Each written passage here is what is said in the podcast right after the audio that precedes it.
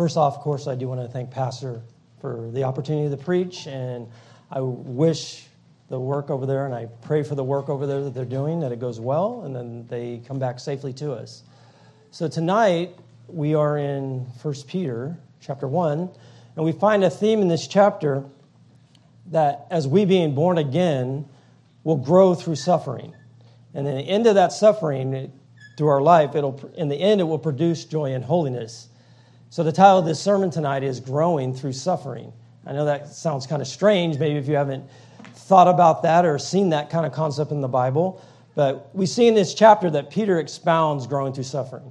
And if we look at Peter's life, and most of us know about Peter's life if you've read any of the Gospels, you know, how he, when he first met Christ, he was fumbling with his words. He was very impetuous, and that's acting, you know, quickly, foolishly, without, without thinking. He would just blurt out things. And I got a kind of a list, and there's more to this list, but uh, of some things that Peter did, because I didn't want to take the time to turn to all these. But uh, if you're familiar with it, not just him, but all the disciples would misinterpret his teachings.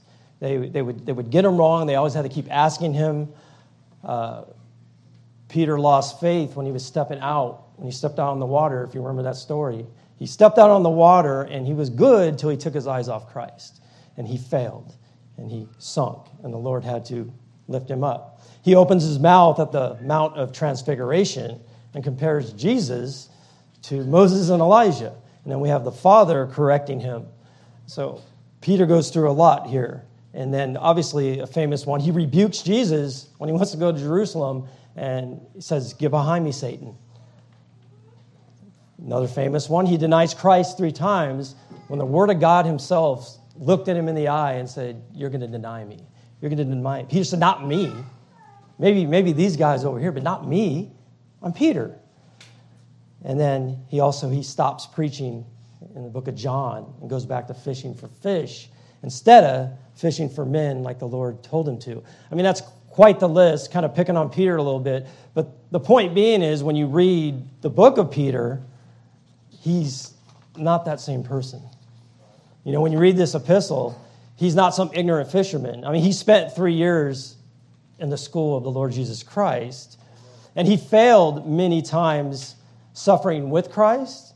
And after he left, though, after he left, he still suffered he suffered for Christ, but you see a change in him.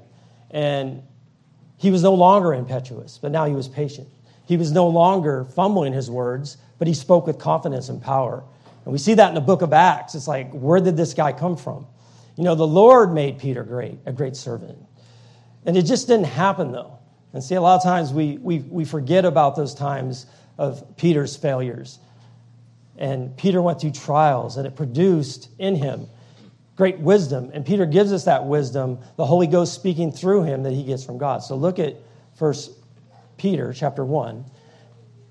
1 Peter chapter 1, it says, Peter, an apostle of Jesus Christ, to the strangers scattered throughout Pontus, Galatia, Cappadocia, Asia, and Bithynia.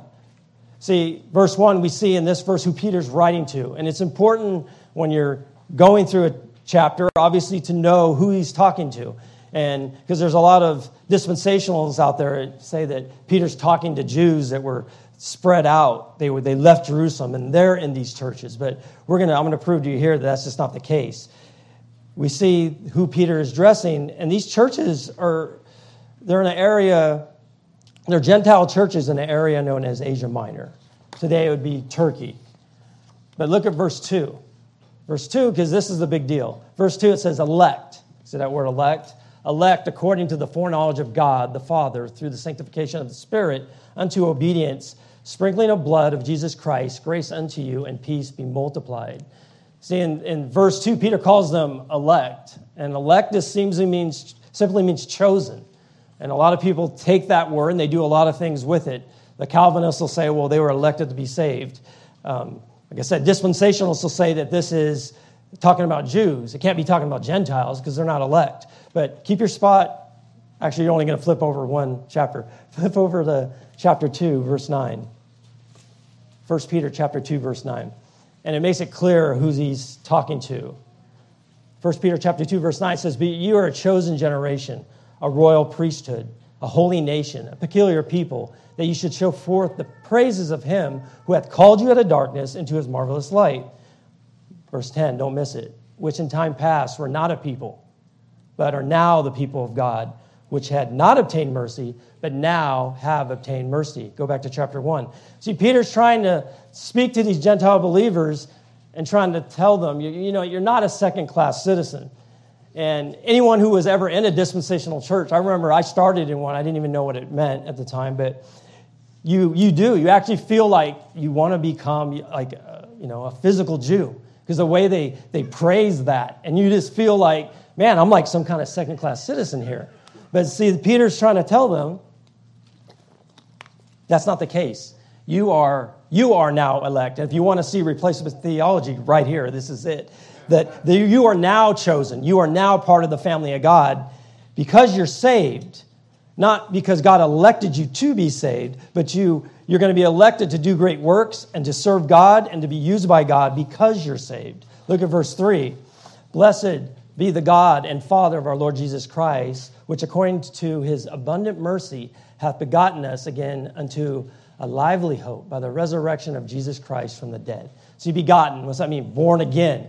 We've been born unto a lively hope. What's that mean? A living hope. You know, our hope is alive. Our God's alive. He's not the God of the dead, but of the living.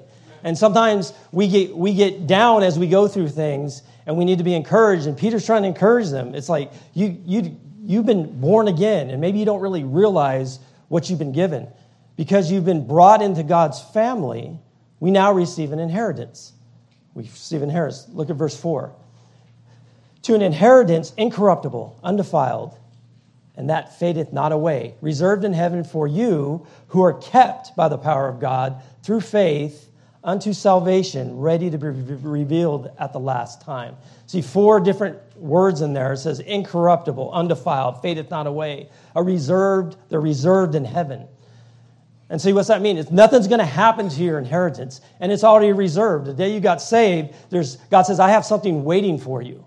And I don't think we rejoice in that enough because we get wrapped up in such the carnal Christian life, but it's there and it's, it's kept for you. Look at verse 5 kept by the power of God. And since your inheritance is kept, guess what? Your salvation is kept also. And I don't understand how people can believe that they could lose it because what happens was he, I have the inheritance, now I don't. I have the salvation, now I don't. And what's God just keep moving it in and out? In it? No, it's confusion. And see, this is clear. And Peter's trying to tell them at this time and telling us it's all look to that inheritance. It, it's, it's a done deal. The day you got saved, you have an inheritance and you're kept. Because if we weren't kept by the power of God, everyone would lose it, right? When someone says, oh, well, you got to keep the commandments. Like, well, if that's the case, guess what? None of you are going. I'm not going because we're not going to keep the commands. And I'm going to talk about that later. We should, but the thing is, God knows that we can't. So his power has to keep us. So we have that in reserved inheritance. So the first kind of point or thing I want you to pull out of this, though, because it leads into verse six: suffering produce suffering produces joy. Okay, and you say, well, how's that even possible? Look at verse six, because it says, look, it says, where ye greatly rejoice. And we just sang that great song. I don't know if they knew what I was preaching, but God knew. Because we're going to talk about gold, we're going to talk about all of it. But look at this greatly rejoice in what? In that inheritance. In that her- you, you know that you have it if you're born again. Wherein you greatly rejoice. But look, though now for a season. See that? Season, what is that? That's a time. And you don't know how long that time is. But for a season, and this is key too, look, if need be. You ever wonder why some people go through certain things and some people don't? And you say, well, why do they go through that and these people don't? And let's see, if need be, if need be, for a season, everyone is different. And God knows this. Everyone's going to go through different things. Look, if need be, for a season, look, you're in heaviness through manifold. See that word manifold? It just means many. Drop the I F O L D and put a Y on it. It means many. That's how I remember it means many. Temptations, test. Think of test. So many tests, many trials are believers going to go through. We're going to go through it. And see, most of us, if not all of us, We don't like to go through suffering.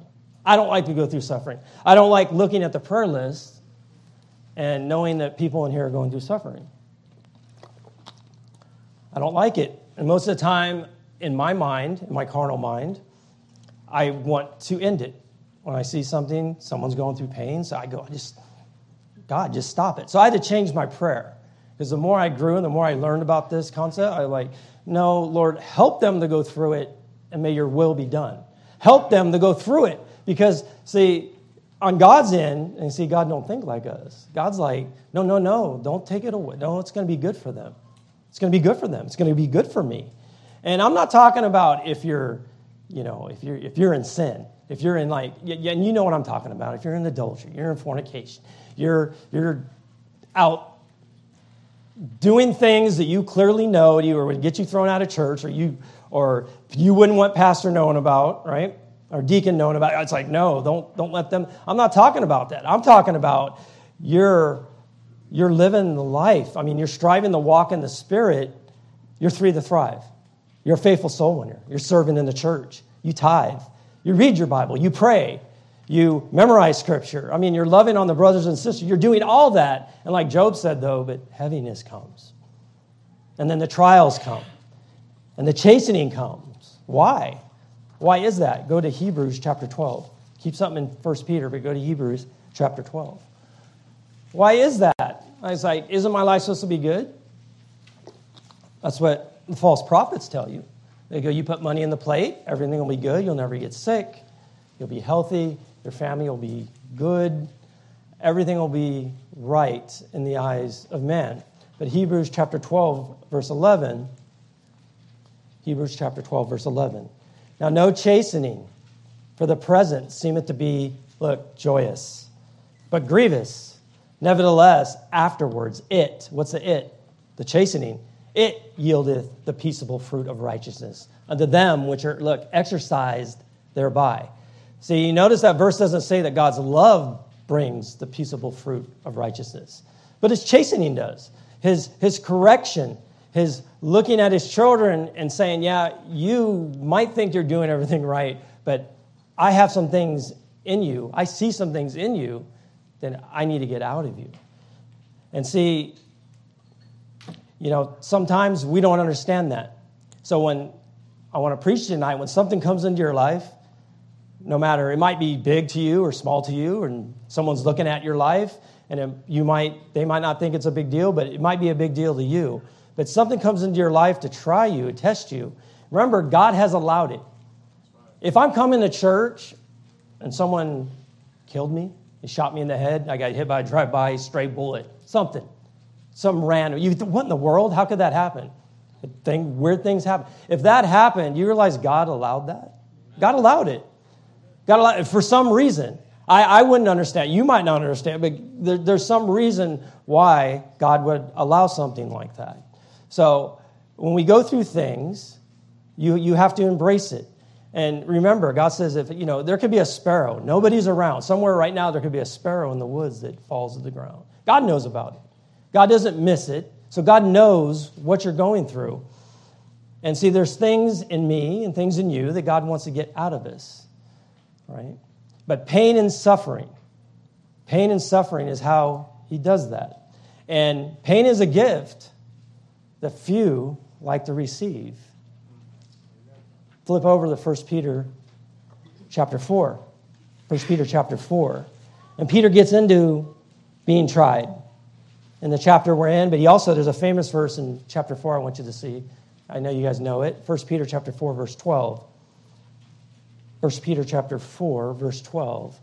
Beloved, think it not strange concerning the fiery trial which is to try you, as though some strange thing happened unto you. But look, rejoice and as much as ye are partakers of Christ's sufferings, that when his glory shall be revealed, you may be glad also with exceeding joy. See, one day at your judgment seat, you're going to be glad for all those trials that you went through that you did not bring upon yourself. God brought them on you, and you went through them. If you're at 1 Peter, go back to 1 Peter, chapter, verse 7. 1 Peter, verse 7 and Peter gets into it in this chapter. He says, Verse 7 that the trial of your faith, being much more precious than of gold, that perisheth, though it be tried with fire, might be found unto praise and honor and glory at the appearing of Jesus Christ. You see, when the Lord comes back, you will be thankful for the trial. Now, right now, you're not thankful for the trial. And I, and I get it, it's, it's hard. The Christian life's hard, but you know what? Being a transgressor, not in the Christian, being saved and not living the life is even harder. It's harder. So you're better off being with God in the trial, being with God in the storm, right? So when you see the Lord, you'll be thankful. But see, and not just for the things you do for the servant, the service that you do for the Lord, but like I said, the things you go through. Your faith put on trial. See, Peter gives us a great illustration here. You know, after gold is mined, I looked up gold, a little bit about gold. After gold is mined, it's put in what's called a smelter. And in this smelter, it's basically a red hot furnace.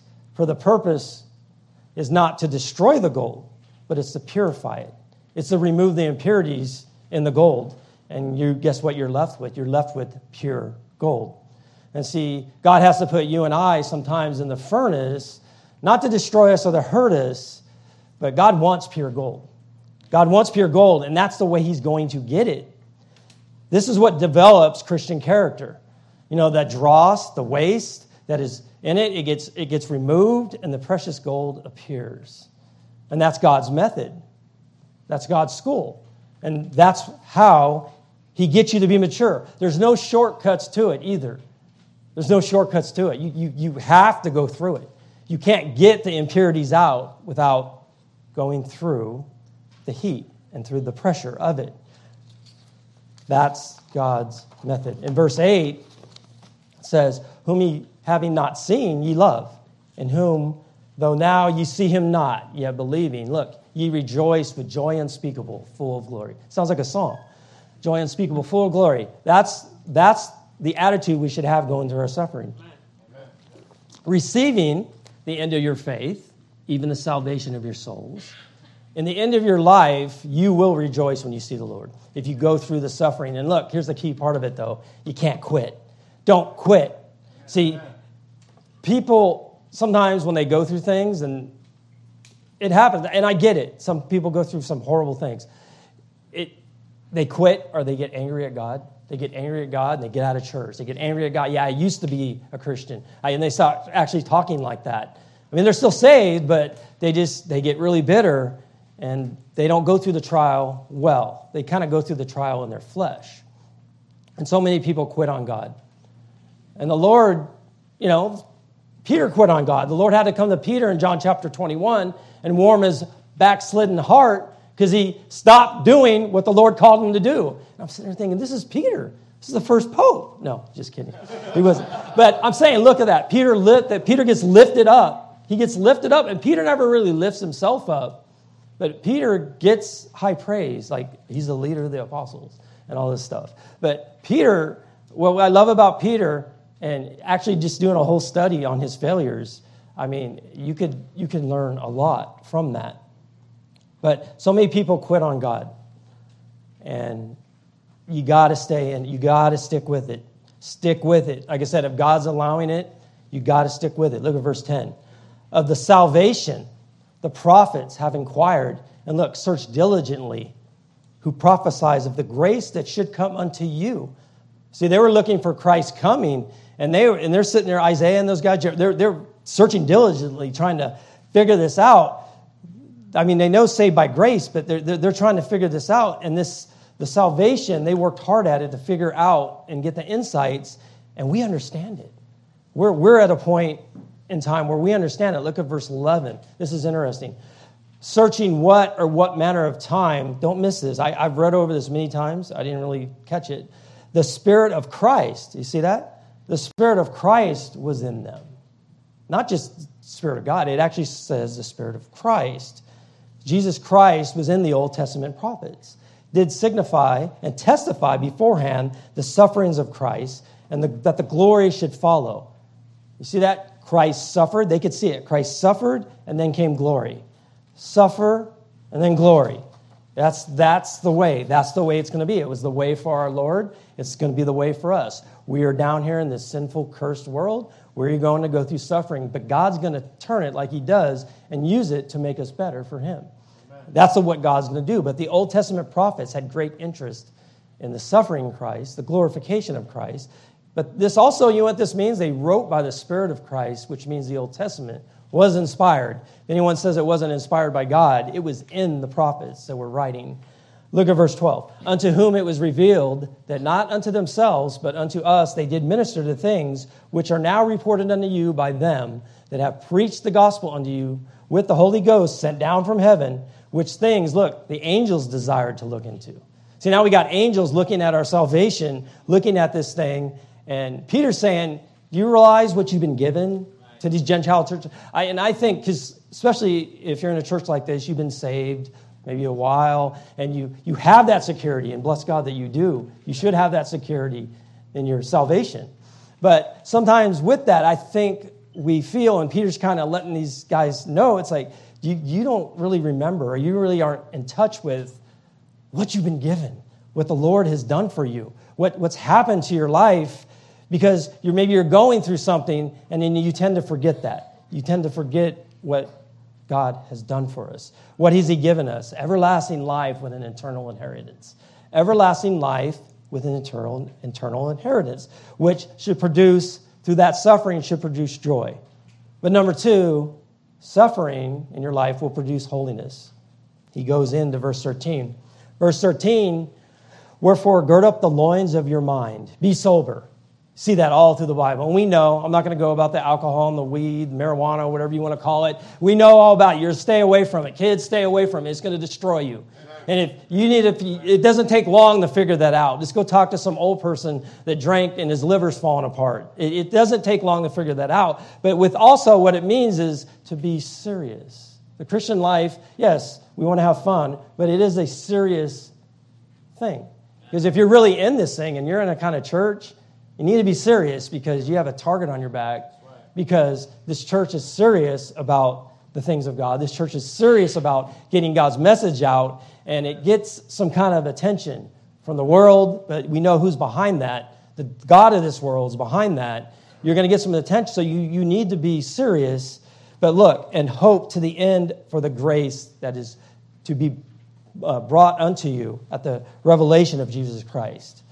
See, we're looking for the, the rest of our salvation, meaning that we have that, that down payment and we're going to get the glorified body eventually, and then we'll sin no more. That's what we're looking for. Verse 14. Look, as obedient children, you're a child of God. Look, uh, everyone wants obedient children. God wants obedient children. Look, not fashioning yourself according to the former lust and your ignorance. And see, if you were saved later in life, you know this is true. You know this is true because you, you, know, you did things that went against the Word of God, and you didn't know it. You did it out of ignorance, but it was still sin. It still wreaked havoc in your life. It, you know, and it still could today. I mean, you could have scars from that because the thing is, sin always produces that in someone's life. But look, Peter's saying now, it's like, you don't, don't be living that way now. Don't fashion your life that way now. Verse 15 but as he that hath called you is holy, so, ye, so be ye holy in all manner of conversation. What's that mean? All manners of your life, how you live your life. All areas should be holy and pleasant to God. Because don't we call him Heavenly Father? Do we not? We call him Heavenly Father. So if we're going to take on that position as a son, being adopted in the family of God, we should emulate and mimic our Father. And what is he? He is holy.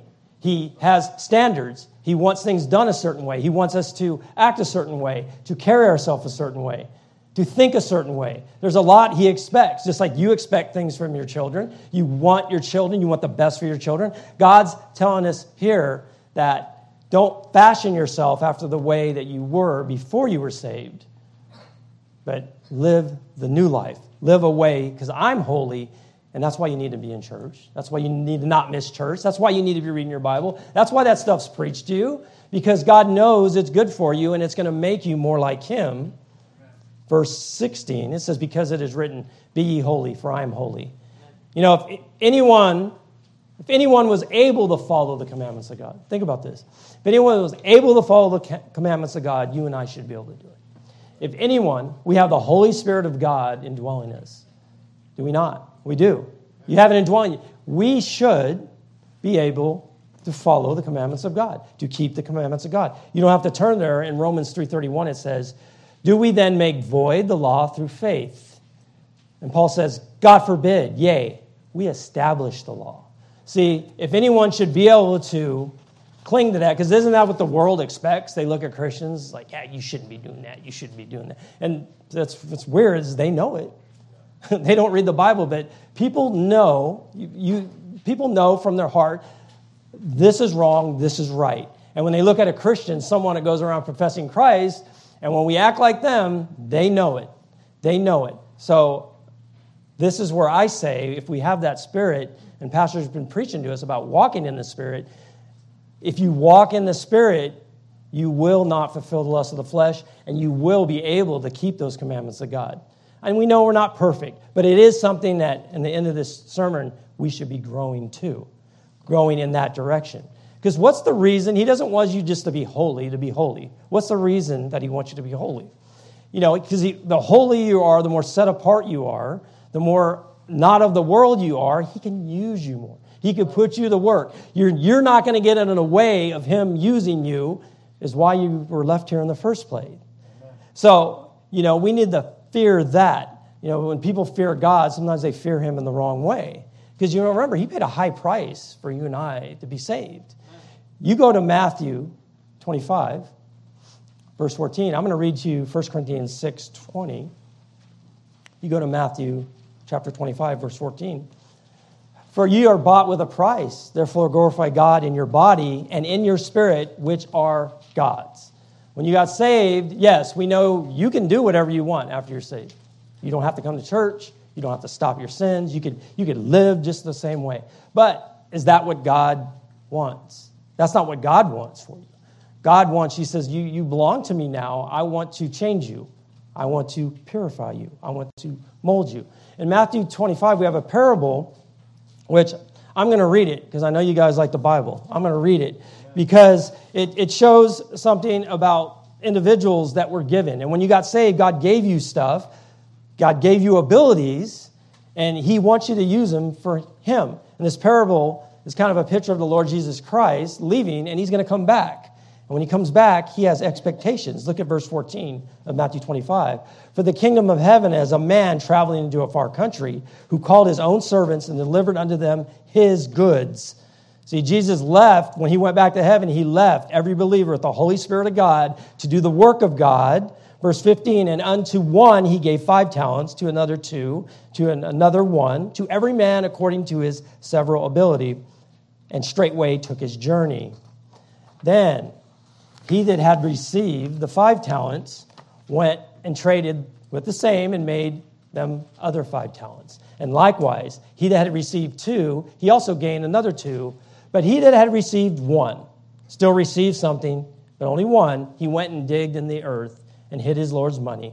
After a long time, the Lord of those servants cometh and reckoneth with them. And so he that had received five talents came and brought other five talents, saying, Lord, thou deliverest unto me five talents. Behold, I've gained beside them five more. Look at the Lord's response.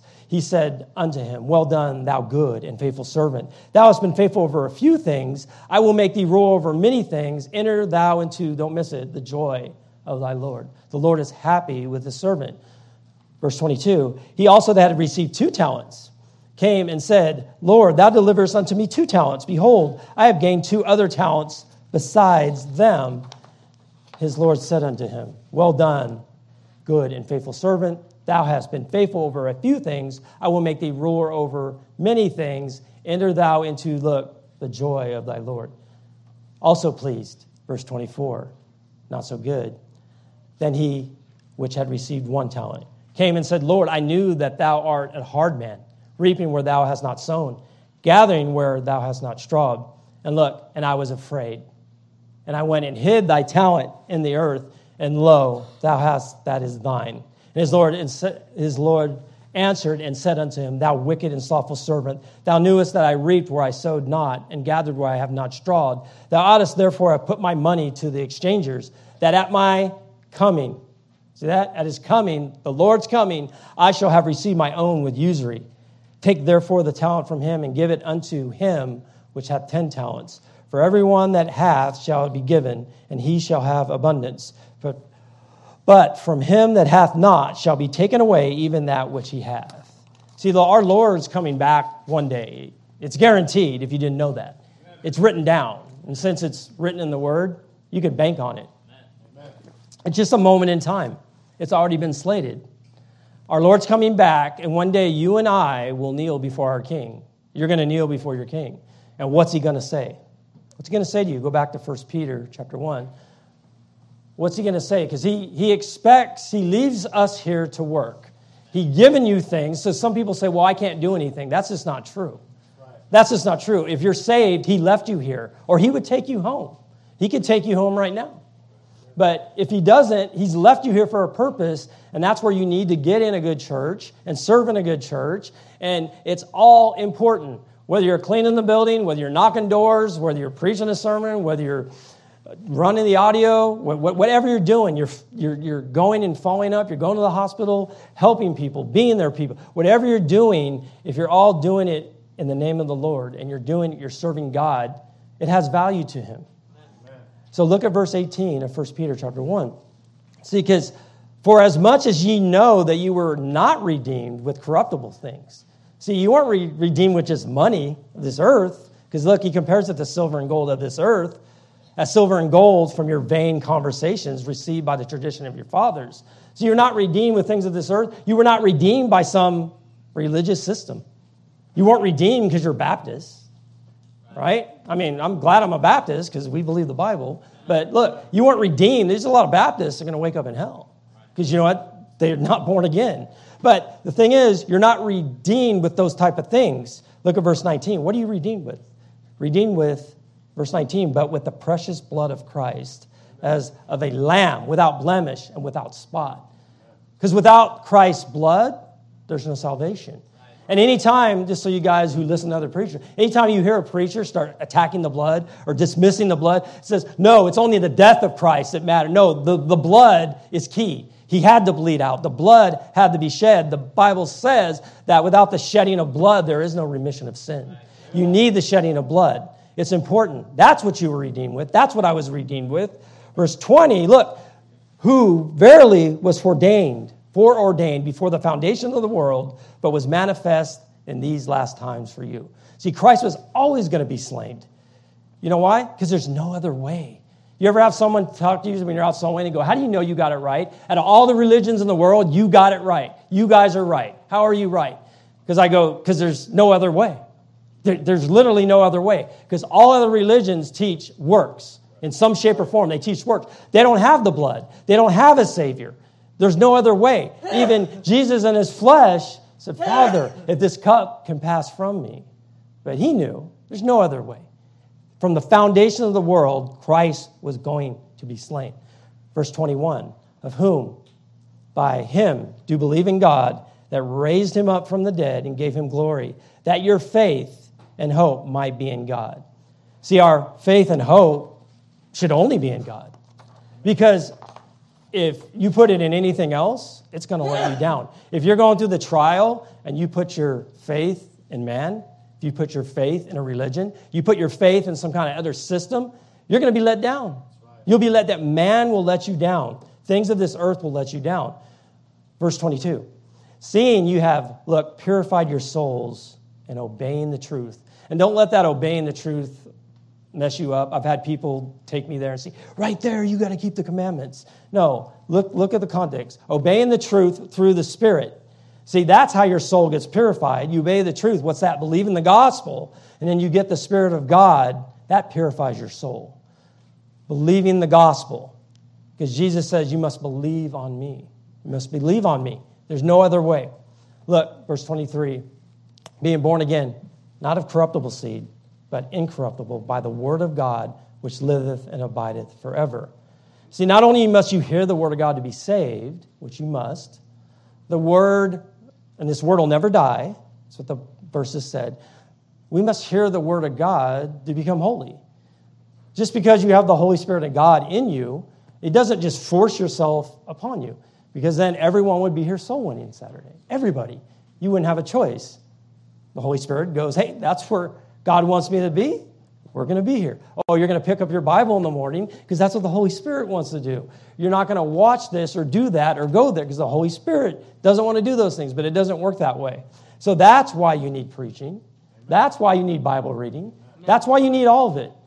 You need all of it. Because look, time is short. Verse 24 For all flesh is as grass, and all the glory of man as a flower of grass. The grass withereth, and the flower thereof falleth away. What happens to grass? It gets mowed down. It can be burnt, dry up, it can die. Your spirit won't die, but your flesh will die.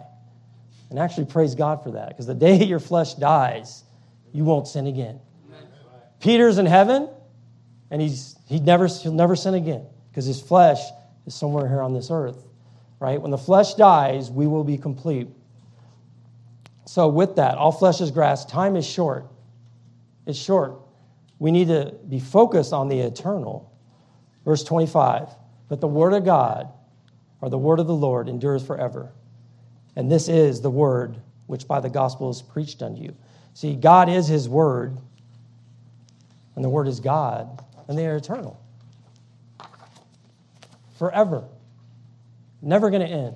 The gospel is preached unto you. And you're, if you're saved here tonight, someone did that for you. Can you go back there in your mind? Go back there in your mind. Should be quick. It's important to you, right? Go back to your mind. Remember that day? You remember that day? Someone did that for you, or some, many people. I was like that. I had many people involved in my I didn't have like one person knock on my door and I had a pastor preach me the gospel. I had people talk to me. I had my wife going to a church and convicting me. I, there's a lot of things that go into that, but can you do that for someone else? And not just on Saturday. I mean, we run into people all the time. Can you have a burden for that? Can you do that for somebody else? You know, because so what's Peter teaching us? That since you and I have been born again to a lively hope and adopted into the family of God, have an eternal inheritance waiting for us in heaven, go through the suffering and allow it by the grace of God and the Spirit of God to change you to produce. Produce something in your life, produce that joy. Did you ever wonder how Paul, like when they're singing in the prison, Paul's always getting beat and he's in prison. Peter, they're in prison and they, they say, we're, we're joyous. You read that and you go, how is that possible? See, because Peter gets it. Peter gets it. Peter went through it. And so you've got to go through it sometimes to get it.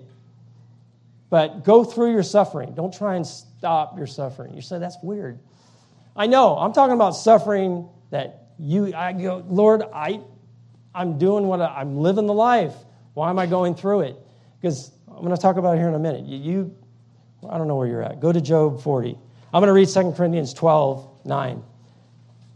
Very, you guys know this verse, 2 Corinthians 12, 9. And he said unto me, My grace is sufficient for thee, for my strength is made perfect in weakness. Most gladly, therefore, will I rather glory in my infirmities that the power of Christ may rest upon me. See, Paul, in this, he was, he was asking, remember, he has an impediment probably with his eyes or something. He's asking the Lord to take it away. And God's all, no. And it's like, well, we're well, if he could, if you took that away, Lord, he'd serve you better. He could probably be more efficient, right? But see, who knows better? God's like, no, Paul needs this. Paul, you've seen things that if I didn't keep you keep this on you, have Satan on you like this, you would get exalted. And he says that I would be exalted above measure. If you're in Job 40, I'm going to read one more verse, another famous verse, Job 23:10, but he knoweth the way that I take, and when he had tried me, I shall come forth as gold. As you see, Job went through it. Job, Job knew something about suffering. And when you and I have been tried and tested, by God, in the end, you will be as gold. And what does that mean for God? You'll be highly usable and highly valuable to God to be used for what? To work for God. God's I can use you when you have a strong marriage. I can use you when your family's tight and everything's good in your home. When you don't have a bunch of sin in your home. I can use you when you're not on drugs and alcohol. I can use you. And you could still serve God in those capacities, but God's saying, I can get the most out of you if you're holy, if you're set apart. But you know what? As we go through things, sometimes we stand in the judgment of God. We actually start standing in the judgment of God. And Pastor was ripping on this Sunday morning. And you know, we're not the question God. What he allows and what he does not allow in your life. You're not, you're not to do it. You're not to do it. And anytime I start thinking like that, and I have thought like that, I'm sure I'll think like that again. But we're, not, we're not to challenge God in this way. Because when I start thinking like this, I go to Job 40. And this is a beautiful passage to put anybody in their place. Because Job gets put in his place. Look at Job 40, verse 1. Moreover, the Lord answered Job and said, Shall he that contendeth with the Almighty instruct him? Question. He that reproveth God, let him answer it. I mean, this is God actually speaking to Job. And look, God's saying, You're going you're gonna contend with me? You, you know I'm the Almighty, right? Maybe you forgot that, Job. You're going to reprove me? Look at verse 2. Then Job answered, or verse 3, then Job answered the Lord and said, Behold, I am vile. Oh, what a great response. Behold, I am vile. What shall I answer thee? I will lay my, my hand upon my mouth. Isn't that a beautiful statement from Job? Because before, before God showed up, Job was like, Yeah, if he was here, I would ask him this. And he wasn't being, you know, he wasn't sinning against, he just, he wanted an answer. But when he actually had the opportunity, he said, I'm vile. I'm going to cover my mouth. Verse 5 says, Once have I spoken, but I will not answer. Yea, twice but I will proceed no further. Oh, that's a great response. That's what made Job great. He humbled himself quick. Look, verse 6. Then answered the Lord unto Job out of the whirlwind and said, because God's not done. Verse 7. Gird up thy loins now like a man. I will demand of thee and declare thou unto me. Don't miss it. Here, verse 8. Look at this. Wilt thou also disannul my judgment? Question. Wilt thou condemn me that thou mayest be righteous? So think about that. When you start questioning God the way that we question Him about things in our life, that's what you're saying. You're saying, the judgment that you're putting on me, God, you're wrong. That's what you're saying. And that's what God's saying. And you're condemning God in the sense that you're saying, I'm more righteous than you because I don't think this is right. It's not what's what I'm, I'm Lord, I'm serving you. I'm doing all these things and I'm going through this.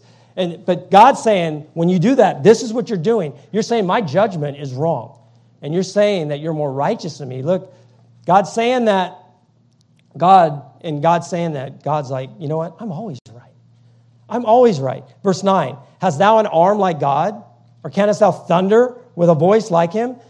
Because now he tells Job, Can you do this stuff, Job? Deck thyself now with majesty and excellency. Array thyself with glory and beauty.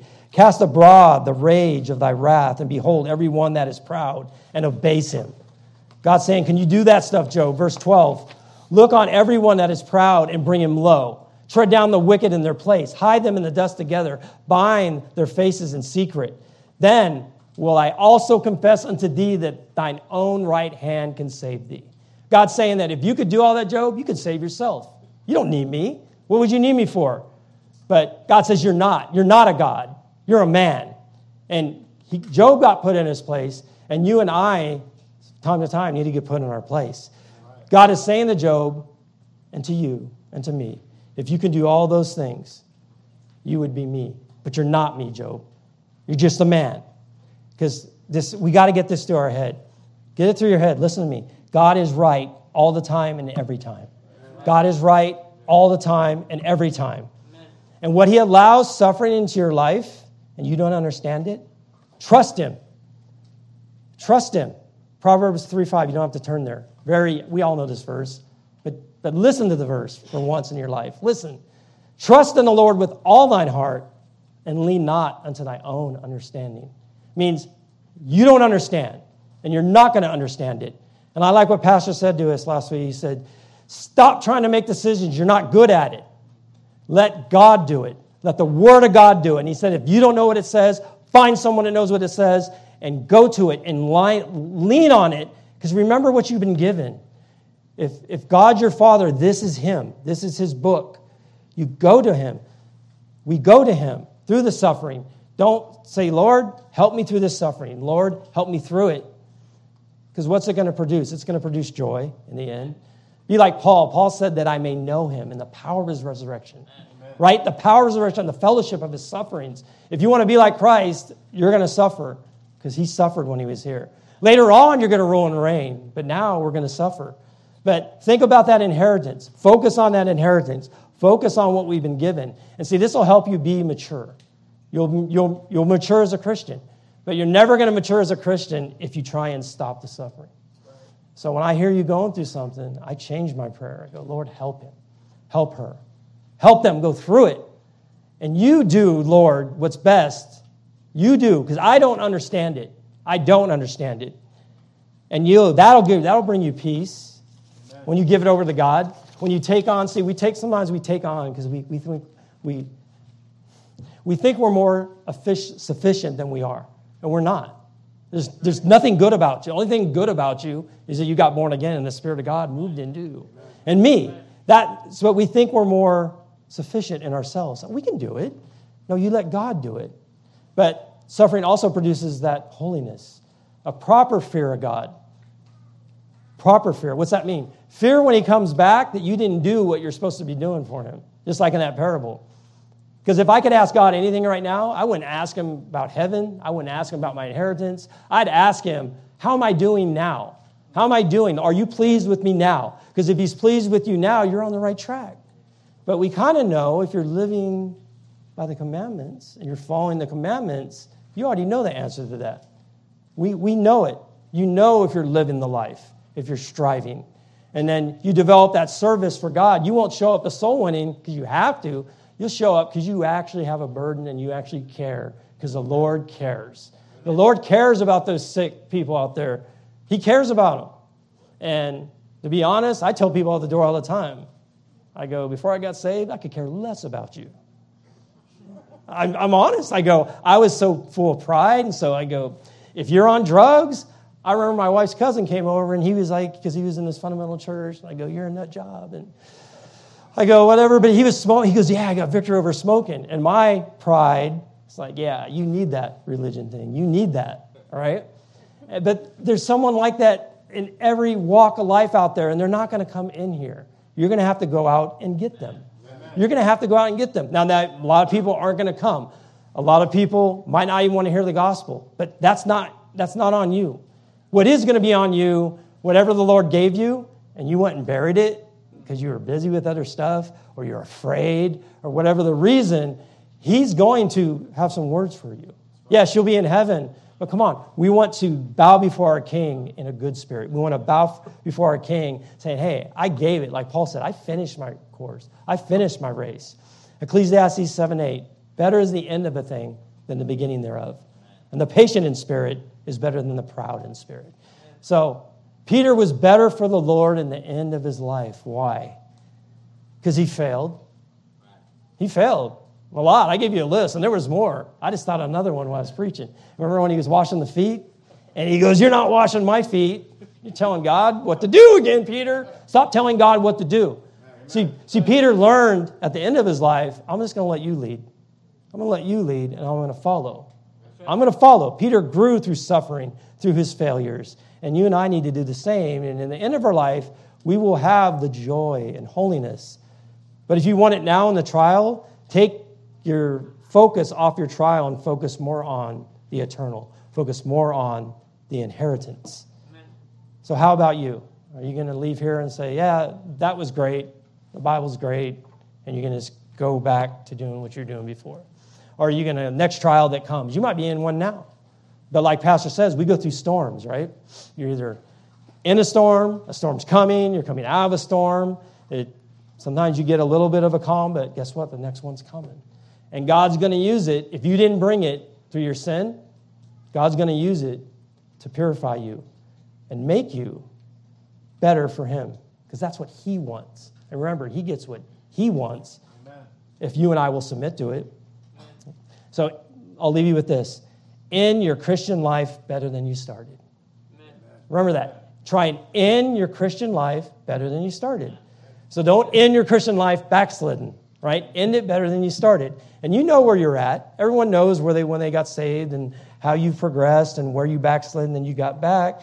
So, but how are you going to do that? You're going to do it growing through allowing the suffering. Allow God to work on you, basically. Right? Let's close in a word of prayer. Dear Heavenly Father, Father, thank you for the Bible. Thank you for the trials, Lord. And I know we don't like to go through them, but we know in the end it'll produce in us what you want. And Lord, I do thank you for everything you allow us to do and allowing us to serve you, Lord. And I pray you bless the rest of the night. And I pray you bring everyone here for soul winning on Saturday, Lord. Just continue to bless pastor in this church. In Jesus' name, amen.